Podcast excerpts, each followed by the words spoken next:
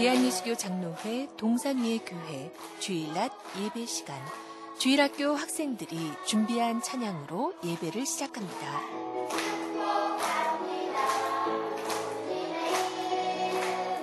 어린이 찬양단을 이끌고 있는 손지혜 청년은 교회 학교에서 반주도 하고 교사로도 봉사하고 있습니다.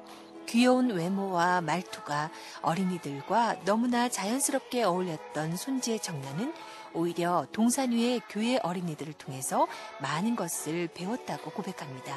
엄마 뱃속에서부터 다른 교회를 다니다가 올해 옮기게 되었는데요. 어린 친구들이 찬양 인도를 하면 참 좋을 것 같다고 말씀드렸더니 목사님이 흔쾌히 하라고 한번 했는데 그때 반응이 너무 목사님이 너무 좋아하시고 다들 너무 좋아하셔가지고 다음부터는 매달 첫째 주에 해라고 하셔가지고 아 괜찮을까? 내가 예전에는 항상 피해 다녔었는데 꾸준히 할 수 있을까 걱정을 했었는데 모여라 하면은 자기들이 앞서서 더 빨리 모이고 우리 이 정도만 연습해서 그냥 그만하자 이러면 선생님 한 번만 더 하자고 하고 오늘도 사실 어떻게 하다 보니 3주 연속을 하게 되었는데 이 오늘도 하게 되었다고 이렇게 했더니 애들이 선생님 찬양인도 하는 거 싫어요.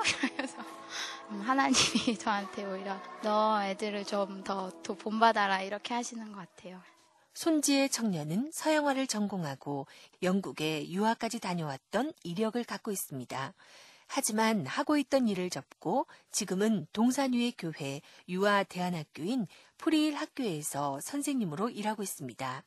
사실 부모님의 의지와 헌신 그리고 교회의 뜻이 맞아서 하고 있는 유아대안학교는 손지의 청년에게 많은 기도를 하게 했던 일이기도 합니다. 하지만 유아대안학교의 교사로 일하면서 하나님의 뜻하심이 무엇인지 알 것 같다고 말합니다. 처음에 반대를 많이 했어요.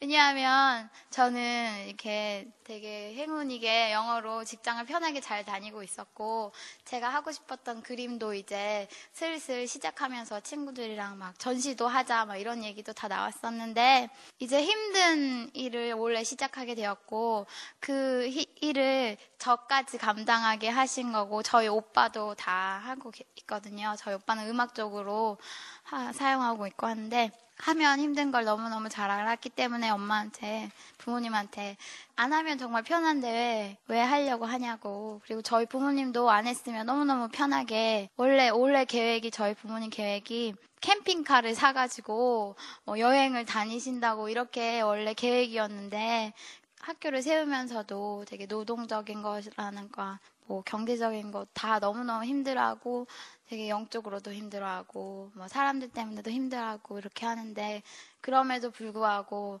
끌고 가시는 거 보면 하나님이 정말 부모님과 저희를 사용하시려고 하는구나 이런 생각이 들어요. 그냥 사람이 하는 일이 아니고 하나님이 항상 이제 이끄시는구나 그런 걸 느낄 수 있어서 막 이렇게 눈물도 나오고 감동이고 그렇습니다. 기도가 많이 필요해요. 유아 대안학교를 통해서 자신이 가진 달란트를 소중하게 사용할 수 있게 됐다는 손지의 청년은 유아 대안학교에 대한 생각과 계획이 확실했습니다. 어떤 마음으로 교사로서 섬기고 있는지 유아 대안학교는 또 어떤 학교인지 물어봤습니다. 저희는 처음 오자마자 직원들이랑 원장 선생님이랑 다 모여서 예배로 시작하고 어, 피아노, 뭐 바이올린, 드럼, 한국어 이런 거 기본 생활 이런 거에 대해서 배우고 성품에 대해서 배우고 그다음에 미술 활동을 하고 영어를 배우고 이렇게 마무리 짓는데요. 저희 학교와 유아학교가 다른 어린이집이랑 정말 너무 다르게 예배로 시작을 하고 영어와 또 예술 교육을 하고 있는데요. 이런 교육을 통해서 뛰어난 그냥 보통 부모님들이 바라는 대로 지식적으로 뛰어나고 사회적으로 정말 지위도 갖고 뭐 의사 선생님이나 변호사나 이렇게 보통 사람들이 생각하는 자기가 높이 서는 그런 어린이들이 아니고 저희들이 가지고 있는 그런 마음과 사, 하나님이 주신 사랑의 마음과 이런 믿음을 통해서 아이들이 어, 세계 안에서 정말 크게 하나님의 일을 할 수 있는 아이들로 키워지는 게 저희 학교의 목적이고요. 몇 년 안에 계획은 저희 아이들이 이제 음악을 시작한 지 엄- 얼마 안 돼서 정말 유아만이 아니고 유아에서 더 나아가서 한- 초등학교 6학년까지 저희 교육의 목- 목적이거든요. 그래서 그 6학년까지 어, 잘 세워서 그 아이들이 세계로 나와서 연주도 하고 그림도 전시도 하고 그리고 전도도 하고 이런 게 저희 학교의 목적이어서 개인적인 그런 목적이 아니고 정말 하나님 학교를 세우셔서 그 학교 안에서 아이들이 더 크게 잘 자라서 믿음 안에서 하나님의 일로 쓰이는 그런 게 저희 학, 학교 선생님의 바람이고 저희 학교의 목표입니다. 유아 대안학교는 동산위의 교회가 계획하고 있는 비전을 실현하기 위한 소중한 첫 단계라고 할 수 있습니다. 다음 세대의 리더를 키우기 위해 노력하고 있는 동산위의 교회 윤서철 목사는 유아 대안학교를 시작으로 초등 과정과 중고등 통합 과정에 대안학교를 설립할 목표를 세우고 있습니다. 다음 세대를 잘 키우려고 하면서 기독 대안학교에 대한 마음을 하나님께서 한 3년 전에 주셨는데 육지부에 있는 대안학교를 한 11군데를 탐방을 했어요. 어, 한 2년 전에 탐방을 쭉 하면서 뭐 학교 하면 뭐 굉장한 많은 돈이 들어가고 엄청난 큰 것으로만 생각하는데 제가 탐방하면서 본 것은 아주 작은 심지어 자기 건물이 없어서 어, 건물 한 층을 세내서 하는 작은 대안학교도 있었고 학생 수도 2, 30명 이내의 학교도 있었어요. 아, 그래서 꼭 큰 교회, 큰 돈이 써야만 되는 것이 아니라 정말 작은 교회들도 할 수가 있다는 확신을 갖게 됐어요. 예, 그래서 지금 우리는 유아 기독대안 학교를 시작하고 있어요. 올 봄부터. 유치원 과정인데 이것을 대안학교 차원에서 하기 때문에 에, 어떤 교육부의 지원받고 하는 것이 아니고 어, 자비량으로 그리고 어, 아이들의 어떤 선교 헌금을 통해서 운영하는데 온전하게 매일 아침마다 예배를 온전하게 드리고 예배 중심으로 나가고 말씀 중심이 가장 핵심이 되는 거죠. 에, 그렇게 하고 그다음 앞으로 어린이 대안학교 어, 청소년 통합과정 대안학교를 위해서 기도하고 있는데 에, 특별히 이것은 우리 제주도에만 해도 초등학교 다니다가 중도 포기하는 아이들이 한, 한 해에 90명 정도 된대요. 거의 100여 명 된대요. 그 다음 중학생이 200여 명, 고등학생이 한 400여 명 된대요. 이런 아이들이 자아상을 건강하게 해주고 하나님의 소중한 아들, 딸임을 알게 해주고 그러면서 자기 은사를 알고 그걸 개발하게 해주면서 건강하게 살아갈 수 있도록 하면은 참 좋겠다 하는 마음을 주셨어요. 그래서 그것을 위해서 기도하고 있습니다. 다음 세대인 어린이와 청소년에 대한 소망과 비전이 커서인지 동산위의 교회는 교회학교 학생 수만 50명이 넘습니다. 교회학교 학생들이 제대로 된 주님의 자녀로 바로 세워질 수 있도록 동산위의 교회에서는 목양 훈련으로 제자와 교육을 시킵니다. 목양을 통해서 변화된 어느 교회의 아이들 모습을 접하면서 목양 훈련의 중요성을 깨닫게 됐다는 김영자 권사는 현재 청소년부 부장으로 섬기고 있습니다. 김영자 권사는 하나님 말씀을 체계적으로 가르치고 확실한 삶의 목표를 발견하게 하는 훈련을 통해 리더로 세워지는 아이들을 보는 게 소망이라고 합니다. 네, 목양 사역이라고 몇 년 전에 제가 목양을 만났어요. 목양은 뭐 다른 게 아니고 전도하고 제자 삼는 거거든요. 근데 그 처음 목양 수련회 가서 목양을 만난 우리 청소년들을 보고 굉장히 충격을 받았어요. 그러니까 저도 청소년 시절을 지내왔고 또 많은 청소년 아이들을 봤지만 그 아이들 목양을 특히 만난 아이들이 정말 그 청소년 시기에 삶의 목표를 발견하고 이제 뭐 학교에서나 교회에서나 굉장히 리더로 살아가는 모습들을 보면서 너무 부럽고 아, 우리 아이들도 어, 저런 모습이면 좋겠다 그런 이제 꿈을 갖게 됐어요. 그래가지고 이제 몇 년 동안 이제 우리 아이들 데리고 어, 목양 훈련을 받으면서 어, 실질적으로 우리 우리 아이들도 굉장한 변화들이 있었는데 일단은 이제 그 목양 훈련을 받으면 아이들이 정말 자기 생활에 그치지 않고 정말 전도하고 제자 삼는 그런 아이들이 된다라는 게 굉장한 차이점인 것 같아요. 그래서 지금 우리 아이들이 나가서 막 친구들 많이 전도하고 제자 삼는 일은 이제 많이 못하고 있지만 그래도 우리 아이들이 그래도 전에 목양을 만나기 전보다는 훨씬 더 그런 전도와 제자 삼는 일에 열심히 하고 있는 게 어, 느껴져서 어, 너무 감사하고 있습니다. 사실 김영자 군사는 지체 장애를 갖고 있는 분입니다. 그래서 키도 작고 힘들어 보였지만 청소년에 대한 열정은 누구보다도 강한 분이었습니다. 교회를 다니지 않는 부모 밑에서 큰언니 등에 업혀 다섯 살 때부터 교회를 다녔다는 김영자 군사는 하나님을 믿고 난 후 많은 친구를 만나게 됐고 사람들 앞에 당당히 나설 수 있게 됐다고 합니다. 세 살 때 떨어지면서 척추를 다친 것이 김영자 군사님에겐 평생의 장애로 남았을지는 모르지만 김영자 군사님의 그 마음을 어루만져 주신 하나님이 계시기에 김영자 군사님이 이렇게도 아름답게 자신의 일들을 감당해 가는 게 아닐까 하는 생각이 들었습니다. 이렇게 돌아보면 제가 하나님을 안 믿었으면 굉장히 소극적이고 주- 어, 정말 사람들 앞에 나서지도 못하고 그랬을 텐데 어렸을 때 이제 시골 교회라서 그런 것도 있었지만은 이렇게 굉장히 많은 선생님들과 친구들 앞에서 이게 교회 생활 하다 보니까 제가 갖고 있는 그 환경에 비해서 굉장히 적극적이고 좀 활발한 성격이 된 것 같아요. 그래서 이제 어린아이에서 이렇게 어린이가 되고 청소년이 되고 성인이 되는 과정에서 다 그 겪는 갈등들 있잖아요. 그런데 그런 중요한 시기 시기마다 저는 정말 너무너무 훌륭하고 좋은 멘토들을 만났어요. 붙여주셨어요, 하나님이. 그래가지고, 음, 너무너무 그 부분들이 감사해요. 그래서 저도 이제 앞으로 자라나는 그 아이들한테 내가 받은 그런 것들이 너무 크기 때문에 하나님의 마음으로 그 아이들의 그런 약한 부분들을 만져주고 내가 도와줄 수 있는 멘토가 되고 되어야지 또 그런 부담감도 많이 주시고 그래요. 김영자 군사는 또한 아이를 낳을 때 하나님의 크신 은혜를 다시 한번 깨닫게 됐다고 합니다. 임신을 유지하면 위험할 수 있다고 했지만 하나님께서 지켜주실 거라는 강한 믿음이 있었기에 자신의 의지를 굽히지 않았고 결국 건강한 아이를 낳았습니다.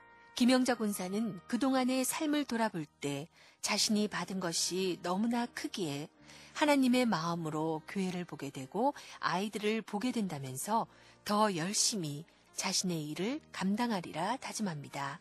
결혼을 37에 했어요. 자신도 없었고 할 마음이 없었는데 우리 목사님을 통해서 애기 아빠를 만났거든요. 만나서 석 달 만에 결혼하고 아이를 낳았는데 음, 의사 선생님들이 임신을 유지하기 유지하면 어, 굉장한 위험이 따르고 산모가 죽을 수 있다. 다 한결같이 그렇게 말씀을 하셨어요. 음, 다 반대를 하셨는데 유독 우리 목사님하고 사모님께서만 어, 아니다. 하나님 주셨기 때문에 어, 걱정하지 마라 이렇게 힘을 많이 주시고 어, 결국 하나님께서 또 제 마음 가운데 또 우리 어, 남편 가운데 동일한 마음을 주셨어요. 하나님이 지켜주실 거라고 그래서 여러분들의 반대를 무릅쓰고 임신 기간을 유지해서 어, 3kg에 태어났고 아주 건강한 모습으로 음, 태어나서 지금 이제 7살이 됐어요. 제가 아이를 가지고 낳고 하는 그런 모든 과정 속에서 그런 하나님의 간섭하심이 있었고 또 많은 분들의 중보기도를 통해서 어, 하나님이 살아계심을 경험해서 이런 아름다운 교회를 어, 제가 섬길 수 있는 거에 참 기쁘고 또 자랑거리고요. 목사님께서 우리 교회가 지금은 작지만 굉장히 확실한 비전과 교회에 앞으로 나아갈 것들을 계획하시면서 이렇게 하나하나 이렇게 이루어 나가시는데 큰 힘은 되어주지 못하고 있지만은 그 목사님께서 어쨌든 그 갖고 있는 그 비전이 분명하기 때문에 저 같은 경우는 제가 무엇을 어떻게 해야 될지를 분명하게 알 수 있게 되고 뭐 구체적으로 좀 하나님 앞에 나아갈 수 있는 것 같아요. 대한예수교 장로회 동산위의 교회는 1999년 서귀포시 강정동 1560번지 엉또 폭포 앞 한적한 마을에 자리 잡게 됩니다. 동산위의 교회를 개척한 윤서철 목사는 가정 사역 목회의 비전으로 교회를 세웠다고 합니다. 처음에는 이곳이 도로 사정도 좋지 않아서 오지와 다름이 없었고 이런 곳에 창고 같은 건물을 지어놓고 시작했던 터라 많은 분들의 우려와 반대가 있었다고 합니다. 하지만 신학교에서 받은 가정사역 훈련뿐만 아니라 동생 가족의 아픔을 직접 보면서 가정사역에 대한 확고한 생각을 갖게 돼 그 어떤 것들도 두렵지 않았다고 합니다. 1999년 1월 달에 신학교 졸업하고 그때 와서 우리 강정에 제가 가정집에 살고 있을 때 그 초가집에서 우리 가족과 함께 일단 예배 드리기 시작했어요. 예, 그렇게 시작하면서 그 99년도 11월 23일 추수감사 주일 날 그날이 우리 교회 생일이에요. 예, 그때 교회가 시작되는데 예, 처음에 이 산속에다가 교회를 시작했죠. 가정을 세우려고 마음을 먹으니까 한 가정 한 가정 세우는데 시내에 있는 기존 건물에서는 예, 뭔가 좀 한계를 느꼈어요. 왜냐하면 우리가 41살에 시작하는데 아, 우리 30대 가정 에, 우리가 이미 살아봤으니까 30대 가정의 신혼의 갈등도 겪고 어린아이를 키우면서 여러 가지 어려움도 겪고 했기 때문에 30대 가정을 우리 부부가 도와주자. 그렇게 한 이유가 먼저는 우리 여동생이 가정적으로 20대 초반에 결혼했다가 이혼하고 그러면서 굉장히 심한 아픔을 겪었어요. 가족적인 큰 아픔이었고 저도 굉장히 힘들었어요. 나중에 하나님의 은혜로 그 동생 가정이 아름답게 회복됐어요. 이제는 권사가 되고 아, 안수집사가 돼서 교회를 잘 섬기고 있는데 어, 그 동생 가정이 아름답게 회복되는 걸 통해서 야 한 가정이 아팠을 때에 그 많은 사람이 아프고 한 가정이 행복했을 때에 본인들만 아니라 주변 사람이 그렇게 행복하다는 걸 느끼면서 그래 우리 부부가 정말 한 가정만 잘 세우자 그런 마음 먹었죠. 그래서 이제 서귀포 시내의 어떤 교회 그- 건물을 빌려서 하려고 하니까 30대 가정인 어린아이들이 있으니까 아이들과 함께 이렇게 예배드리고 지내기가 비좁고 그래서 우리 한 가정만을 위해서라면 산속에 하자. 그래서 영덕폭포 앞에 산속에 오게 된 거죠. 교회를 세우고 난 후 만나게 된 가정이 회복되는 걸 보면서 다시 한번 가정 사역이 중요하다는 걸 알게 됐다는 윤서철 목사는 가정 사역의 필요성을 이렇게 얘기합니다. 한 가정이 출발하면서 부부란 뭔지, 남과 여란 뭔지 그런 거를 뭐 공부해 보지도 않고 그냥 살아가잖아요. 그러다 보니까 굉장히 갈등이 심하고 그것 때문에 에, 정말 이혼하기도 하고 살긴 살지만 행복하지 못하고 이렇게 살아가기 때문에 우선은 우리 가정 처음 만날 때 정말 아픈 가정들을 만나게 만나게 해주셨어요. 한 가정 한 가정. 이런 가정들을 만났을 때에 우리 부부와 그 부부가 에, 네 사람이 앉아서 어떤 때는 세시간네시간씩 마음속에 이야기를 나누고 그러면서 치유하고 양육하고 이런 시간들을 가졌지요. 한 가정과 어, 그 서너 시간씩을 한 서너 차례 가지면 대부분 많이 회복돼요. 아, 예수 안 믿다가 믿음으로 살아야 되겠다라든지 당신만 잘못이 아니라 나도 잘못이구나 깨닫게 되고 어, 어떤 경우는 아내가 우울증 걸려서 막 자살하려고 하고 이러던 음, 경우였는데 이 아내가 교회 와서 4개월 만에 완전히 회복됐어요. 그래서 우울증 걸리니까 남편에게 짜증만 부리고 아, 그러니까 남편은 괴로우니까 밖에서 술만 마시고 들어오고 이러는 가정이었는데 아내가 4개월 만에 회복되니까 이 남편이 야 교회가 어떤 곳인데 어, 아내가 이렇게 변하지? 어, 아, 남편이 쫓아온 거예요. 지금 우리 교회에 충실한 에, 그 가정이 되는데 에, 그런 일들도 있었고요. 몇몇 가정이 아름다운 회복이 있었어요. 그래서 그 가정들이 에, 옆에 친구 가정, 뭐 가족, 에, 형제 가정을 전도하면서 그렇게 모아진 게 우리 교회예요. 그래서 거의 순수한 불신자 내지 낙심자로 그리고 3, 40대 구성원이 좀 많지요. 그래서 고창성 집사도 동산 위의 교회를 다니면서 자신이 변화되고 가정이 회복됐다고 합니다. 교회가 개척되고 입당 예배를 드릴 때부터 나왔다는 고창성 집사는 술로 인해서 방황하고 아무런 목표 없이 살았던 삶으로 인해 가정도 흔들렸지만 교회를 다니면서 가치관이 변화되고 가정에 대한 소망도 갖게 됐다며 감사해 합니다. 제가 가장 이제 우리 목사님을 이제 좋아하게 된 부분도 이 가정 사역 때문이었습니다. 지금은 뭐 다음 세대에 세우는 그런 사역도 있는데 어, 그 사역 이전에 먼저 이제 가정을 건강하게 세우자 이런 취지로 처음에 목사님 목회를 시작하신 걸로 알고 있습니다. 저 역시도 그 가운데 한 사람으로 다시 회복되었고 어, 우리 교회 특징이 뭐냐면 어떤 다른 교회에서 다니다가 예, 바로 오는 그런 분들은 거의 없습니다. 다 새롭게 이제 신앙생활을 갖는 그런 사람들이 대부분이고 아니면 또 쓰러졌다가 이제 믿음을 잃었다가 이제 다시 회복되는 그런 사람들이 상당히 많습니다. 그래서 가정을 세우는 일 이게 너무나도 이제 소중하다고 보고 정말 앞으로도 계속 이제 이게 더욱더 이 새로운 모습으로 나아갔으면 좋겠고 우리 이제 새롭게 세워지는 그 가정들도 믿음이 온전해지고 더욱더 이제 본이 되는 가정으로 또 다른 가정을 이제 살리는 그런 가정들이 되었으면 하는 이제 바람이 있습니다. 고창성 집사는 현재 어린이부 부장으로 섬기고 있습니다. 젊었을 때 목사님을 고생시켰던 자신의 모습을 돌아볼 때 자신이 흔들리고 힘들어 할 때마다 붙들어줬던 목사님처럼 교회 어린이들도 자신을 통해서 그리고 교회 학교 선생님들을 통해서 진정한 다음 세대 리더가 되길 소망합니다. 이제 목사님께서 지금 우리 교회에 어떤 그런 비전이 이제 다음 세대 리더를 세운다. 어떤 이런 이제 목표를 가지고 우리 주일 학교도 이제 이러한 시스템으로 지금 운영 중에 있습니다. 그래서 선생님들과 어린이들이 이제 하나 되는 그런 시스템으로 해서 정말 이 어린이들이 정말 다음 이 세대에 자라나서 이 나라와 이 세계의 주인공이 될 것이다. 이제 그런 생각들을 이제 가지고 있습니다. 사실 제가 우리 목사님 제일 속 많이 썩여드리고 그런 사람 중에 하나입니다. 그래서 그 항상 이저 때문에 많이 이제 마음고생 하시는데 기도해 주시고 챙겨 주시고 이러니까 다시 또 내 자리로 돌아올 수 있지 않았나 이런 생각들을 많이 합니다. 지금 사실 돌아보면 제가 지금 저 자신도 많이 추스리기도 좀 힘든 어, 그런 이제 믿음의 분량인데 정말 목사님께서 그렇게 이제 채- 어, 옆에서 채워 주셔서 이 어린이들을 바라보는 시각도 이제 바뀌게 하셨고 정말 이 어린이들이 멋지게 자라날 것을 이제 보입니다. 그런 이제 모습들이. 그래서 항상 그 어린이 볼 때마다 정말 어떨 때는 막 눈물도 나고 하는데 정말 내가 먼저 그 어린이들의 본이 돼야 되는데 이제 본이 못 되는 부분은 앞으로 계속 이제 보완해서 열심히 이제 해 나갈 것이고 어린이들이 그냥 단순히 어떤 지식적으로 이제 하나님을 예수님을 알아가는 뿐만 아니라 정말 이들이 이제 마음이 뜨거운 이제 어린이가 될 수 있도록 정말 본이 되는 우리 제가 되겠고 우리 선생님들이 되겠고 우리 동산리회 교회 모든 이제 성도들이 어, 될 것을 좀 기대합니다. 교회가 생길 때부터 섬겼던 분위기에 교회의 자랑을 해달라고 부탁했습니다. 윤서철 목사님에 대한 고마움이 커서인지 모든 부분에서 순종한다는 고창성 집사는 목사님이 계획하시는 건강한 가정을 만드는 일과 다음 세대 리더를 키우는 일들이 하나님 은혜 가운데 순조롭게 이루어지길 바랍니다.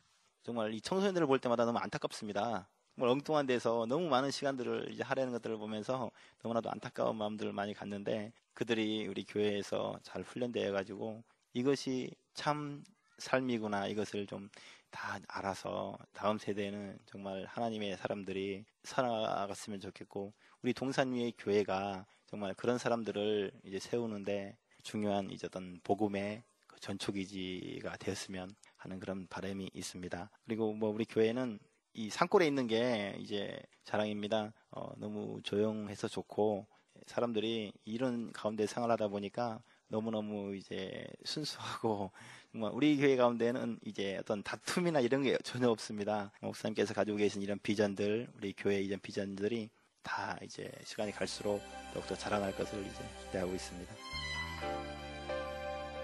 고창성 집사 가정을 바로 세운 가정 사역. 어떤 프로그램으로 이루어지는지 궁금했습니다. 윤서철 목사에게 들어봅니다. 가정 사역 차원에서 하는 것은 어, 새생활 부부학교, 성경적 상담학교, 새생활 상담학교 그, 그것을 중심으로 그건 프로그램으로 하는 것이고 개인적으로 하는 것은 일대일 상담이든지 가족 상담 이런 걸 하고 우리 새생활 부부학교는 다섯에서 여섯 가정 정도 모여서 한 번 할 때 저녁에 모여서 식사하고 한 3시간, 4시간 이렇게 가요.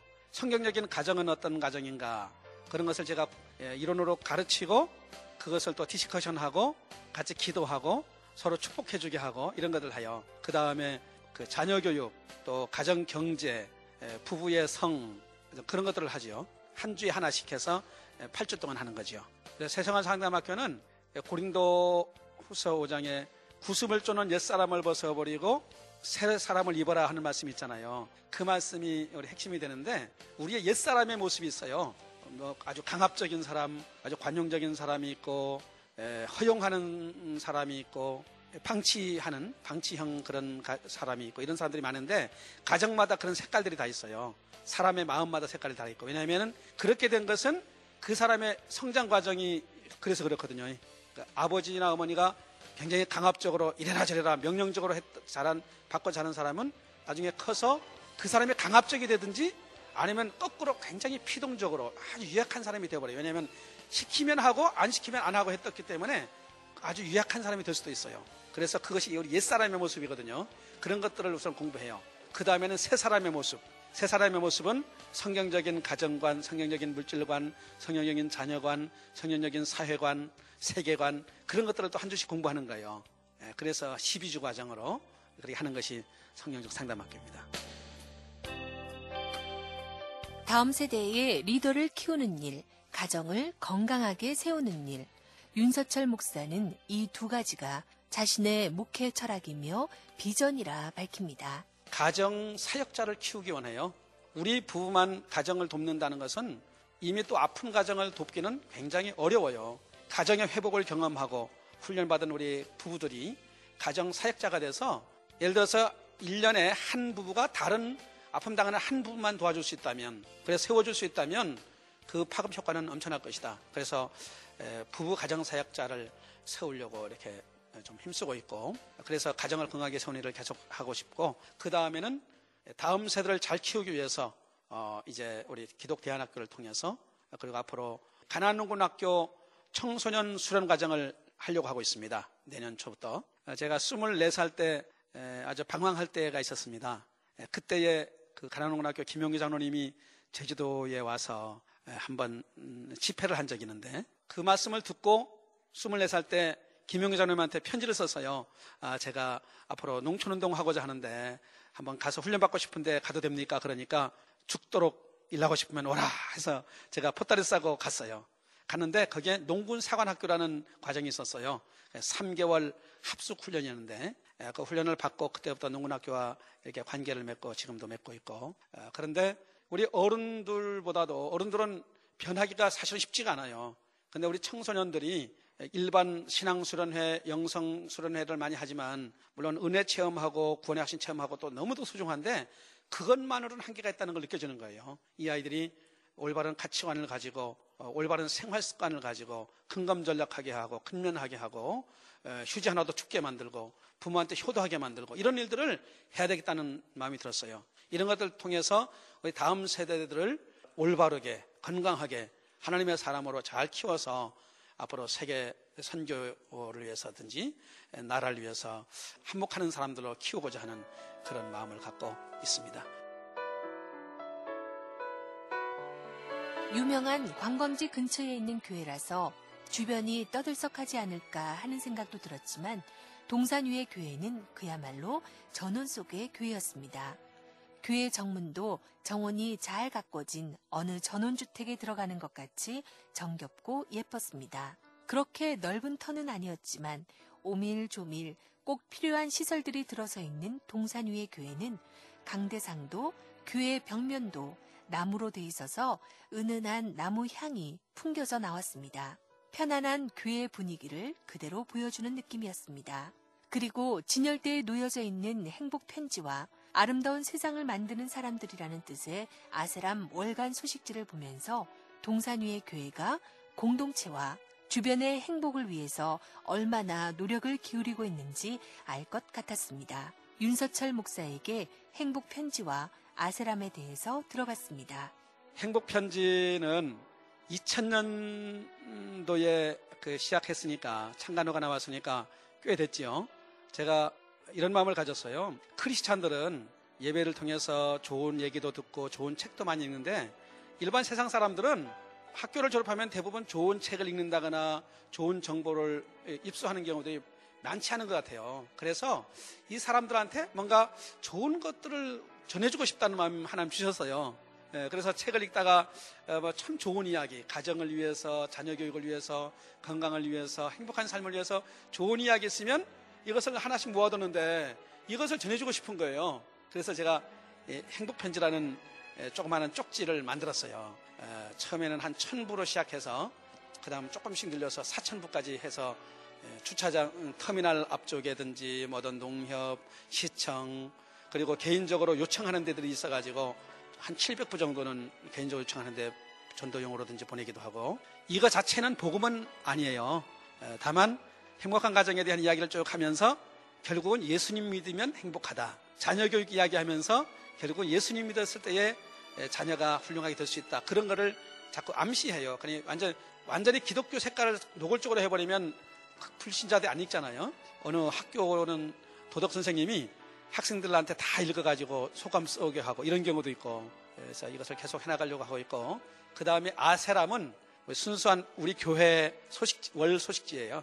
행복 편지는 우리 한 개교의 차원이 아닌 일반적인 누구나 접하시는 그런 거고 어, 우리 교회 식구들의 간증 이야기, 우리 교회 소식 이야기 이런 것들을 만들어서 한 번에 한 800부 정도로 만들어서 우리 전도용으로도 쓰고 주변에 나누기도 하고 그렇게 하고 있습니다.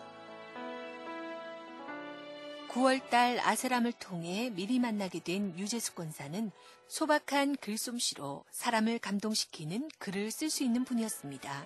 하나님을 만나고 변화된 삶에 감사함을 갖고 있었기 때문에 가능한 일이 아니었나 하는 생각이 들었습니다.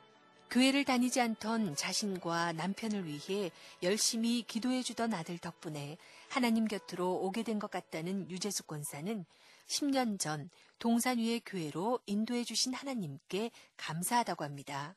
유재숙 권사의 아들은 현재 기동 매직 전도사로 섬김의 삶을 살아가고 있습니다.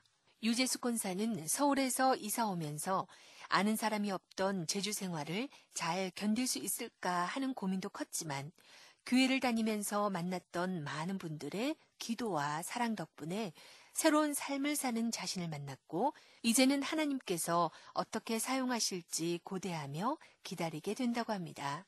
어, 우리 아들이 먼저 어, 고등학교 때부터 교회 다니기 시작했어요. 그래서 엄마 아빠 언제 교회 갈 거냐고 맨날 물을 때마다 조금 있다, 조금 더, 조금 더 이러고 맨날 핑계를 댔는데 어느 날 우리 회사, 회사의 사장님이 이곳에다 농원을 사셨어요. 우리가 가장 그래도 아이가 하나고 음, 올 수 있는 조건이 되니까 부탁하셔서 저희들이 오게 됐어요. 그래서 제 생각은 하나님이 이곳으로 보내주신 것 같아서 많이 감사하고 있습니다. 처음에 오니까 정말로 제가 그동안 살아왔던 분위기와 너무 달라서 저는 아 이런 세계도 있었구나라고 그때는 그, 제 나름대로 그렇게 생각을 했어요. 아 이런 세상도 있구나. 근데 어떻게 사람들이 이렇게 다 조용하고 다 정말 너무너무 착해가지고 저는 다른 세계 사람들이라고 처음에 생각할 만큼 교회도 아름답고 깨끗하고 어, 저는 또 특별히 제가 보여지지 않는 성격을 좋아해서 늘 이렇게 운동 생활하고 좀 많이 그랬었거든요. 근데 제가 교회를 다니고 하나님 믿고 하면서 제 생각대로 제 마음대로 살, 살던 사람인데 정말 내가 다른 사람을 한 번 더 생각하게 됐고 또 하나님 때문에 내가 이웃을 돌아볼 수 있는 마음도 갖게 됐고 나를 내려놓을 수 있는 마음을 갖게 하셨어요. 저는 그게 참 너무 중요하다고 저는 생각을 하는데 그래서 어, 제가 하나님 믿으면서 저는 두 번째 삶을 살고 있다라고 저는 생각을 하거든요. 제 두 번째 삶을 살게 해주셔서 감사드립니다. 얼마 전 권사 직분까지 받았기에 더 책임감은 커졌지만 교인들을 위해 헌신하고 기도하는 목사님을 본받아서 교인들을 더 많이 품고 섬기리라 다짐합니다. 저의 그릇에 비해서 너무 큰 지금 직분을 제가 받았어요. 너무 감당하기 벅차고 많이 힘들어서 기도하고 정말 하나님 말씀대로 살려고 지금 노력하는 모습을 좀 보여드리려고 하고요. 앞으로 교회 안에 내가 어떻게 하면 어, 내가 정말 곳곳에 쓰임을 받을 수 있을까? 그리고 목사님이 원하실 때 정말 목사님이 저를 쓰시고자 할 때 제가 망설임 없이 예 알겠습니다 하고 바로 대답을 해드릴 수 있는 그만큼의 그릇이 되어지기를 원하고 어, 성도님들 한 사람 한 사람들을 정말 내가 품을 수 있는 그런 그릇이 되어지기를 원하는데 어, 아침에 목사님이 새 한 마리를 앞에서 이렇게 손에 들고 오셨는데요. 새가 졸고 있었는데 약간 몸이 아팠던 것 같아요. 그래서 저는 그 새를 보면서 짧은 시간에 아, 우리 교회는, 우리 동산의 교회는 몸이 피곤하고 고난 새도 와서 평안히 쉬었다 갈 수 있는 곳이구나. 그런 생각을 잠시 동안 했었어요. 그래서 정말 작은 공동체지만 앞으로 그 얼마든지 클 수 있는 그런 공동체라고 저는 자랑하고 싶고요. 그리고 목사님은 정말 말씀이, 목사님 말씀이 저희들이 정말 양식이 되어질 만큼 너무너무 열정이 강하셔가지고 그 어- 어느 교회 어떤 목사님도 우리 목사님처럼 그렇게 열정이 강하신 목사님 안 계실 것 같아요. 어, 우리들을 위해서 늘 기도하시고 헌신하시는 목사님이 계셔서 저희들은 참 자랑스럽고 행복합니다.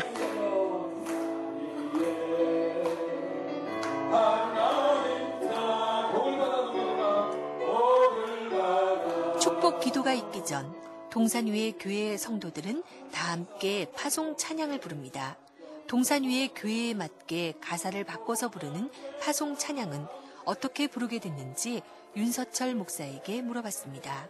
찬양으로 동산 위에 하나님 자녀 그것을 처음에는 어, 사도신경과 같이 했었는데 찬양으로 하면 좋겠다 싶어서 제가 주 하나님 독생자 예수 거기에다가 사절 가사를 바꿔서 공동체 고백을 찬양으로 하는 거죠.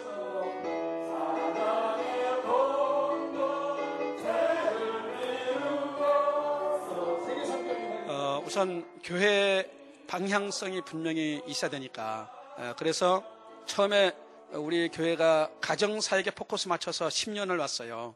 예, 그런데 10년이 지나면서 느끼는 게 이 30대 가정에서는 아주 어린 아이들이었었는데 이제는 이 아이들이 청소년이 되고 청년이 되잖아요. 이런 과정 속에서 야 자녀 교육이 너무 중요하다는 걸 느끼는 거지요. 그래서 이 한 가정이 행복하게 바로 서려면 결국은 그 가정의 자녀들 다음 세대를 잘 키워야 되는 거죠. 그래가지고 그렇게 되기 위해서 어, 우리가 이렇게 하자 하는 것을 에, 우리 공동체 고백, 우리 우리 교회 목적 선언문으로 이렇게 만든 거지요. 김경남 청년은 동산위의 교회 비전과도 잘 맞는 청년이라고 할 수 있습니다.